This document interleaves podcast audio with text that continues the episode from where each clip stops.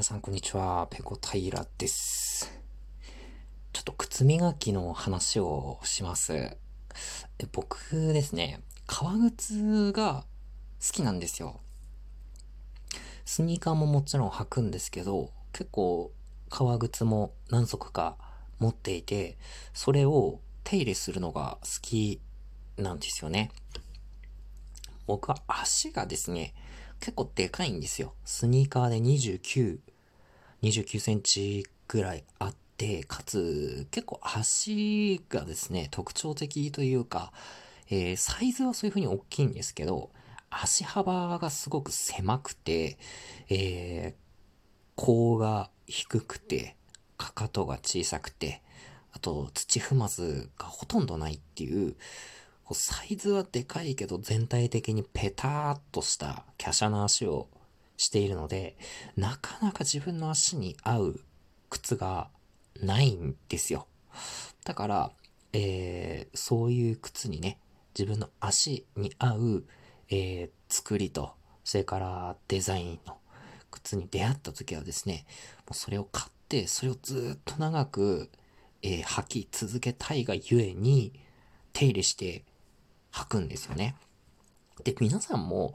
仕事とかで特に男性の方は革靴を履かれる方が多いと思います。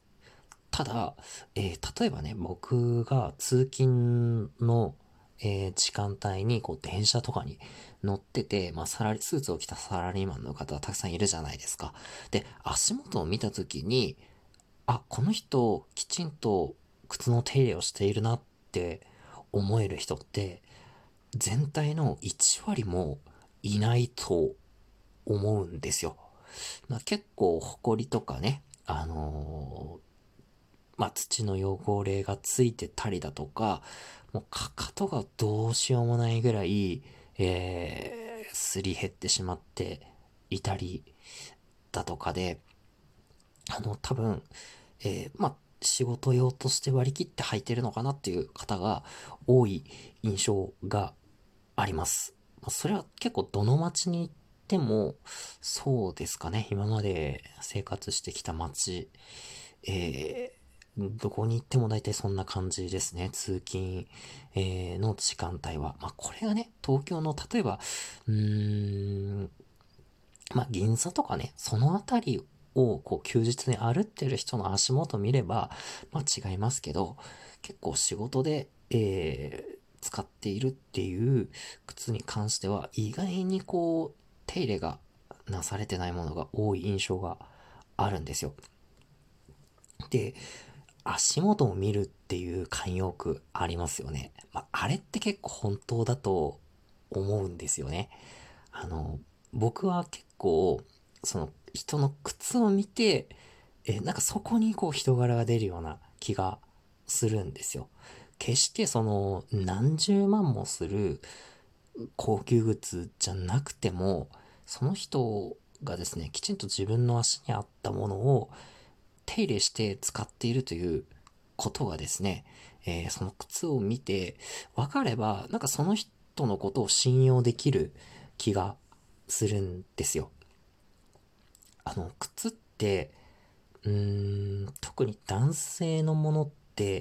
そうそう買い替えるものではないと思うんですよね。これがまあ女性の靴だと、えー、そもそもそんな修理をして何年も何年も、えー、履き続けることを想定されていない作りのものが多かったりするので、で、男性用のものと比べて、こう、はるかに、こう、流行の移り変わりが早いので、女性の靴に関してはまた違うと思うんですけど、男性用だったら、そんなに、うん、年間何足も買い替えるとかそういうことはないと思うんですよね。だからこそこう日頃どういう風に扱っているかっていうことがその靴を見るとわかるわけですよ。あの、どんなに高いスーツ、いい生地のスーツを着てても、いい時計をしてても、靴がなんかこう存在に扱われているなっていうのが、分かってしまうと、うーん、うん、なんかちょっとこう残念な気持ちに なるんですよね。僕もその持ってる靴はね、そんな何十万もするようなね、外国製の靴ではないですよ。うん。自分の稼ぎでね、買える身の丈に合ったもの、えー、ばかりなんですけど、どれも今ね、手元に残っているものは、こう、気に入ってて、愛着があって、こう、大事にしたいなと思っているものなので、えー、いつでもね、綺麗な状態に、えー、保って置いておくようにしています。で、まあ多分その、普段靴の手入れをしないっていう方は、どう手入れしたらいいかわからないっていう人が多分大多数だと思うんですよ。その、やり方を知らないので、そもそも、えー、できないっていう方が多いような気がするんですけれども、えー、そういう方はですね、まず、えー、靴用の、え専用のブラシを一つ買いましょう。で、ブラシ、え東急ハンズとかね、そういう雑貨を扱ってる店で簡単に手に入りますし、えー、それから Amazon なんかでもね、靴ブラシとかって打てば、あの、いくらでも出てきます。で、あの、ブラシの素材なんですけれども、この毛の部分、これがですね、えー、馬毛とか豚毛とかいろいろあると思うんですけど、汚れを取るための、えー、手入れには馬毛というものを使ってください。これは豚毛よりも、えー、柔らかくてしなやかな毛なんですけれども、このブラシを1個買ってですね、えー、履く前、それから履いた後に、えー、ブラシをね、さっさっさっさって、えー、撫でて、ほこり、汚れを取るだけでも、もう全然見栄えが違います。で、ちょっとした小傷ぐらいだったら、このブラシで、こう、撫でることで、それを隠せたりもしますので、このブラシもね、あの、まあ、いろんなブランドから出てる高いものもあるんですけど、あの、全然ノーブランド品、1000円でお釣りが来るぐらいのもので構わないので、まずこのブラシを1個買うところから、ちょっと始めてみてはいかがでしょうか。もう本当に、あのー、これ1個あればね、まあ日々のスニーカー履いたりだとか、そういうのにもいろいろ使えますし、なかなかその靴の汚れ落とすのって専用のブラシがないと難しかったりするんですよ。でも裏を返せば靴用のブラシ1個買うことで、えー、どんな靴のね、あの、ほこり、汚れでも、それで、あのね、撫でて払うことができるので、まずこの靴ブラシを1個買うところから始めてみませんかっていうことですね。で、その他の汚れ落としだとか、それから靴クリームなんかも、もう東急ハンズで全部、あのー、揃います。はい。で、そんなに値段も、えー、するものじゃないので、日々ね、こう、サラリーマンの方、えー、毎日スーツを着て革靴履くっていう方はね、その靴を磨くための道具を一式ね、そんなに高いものではないので、揃えて、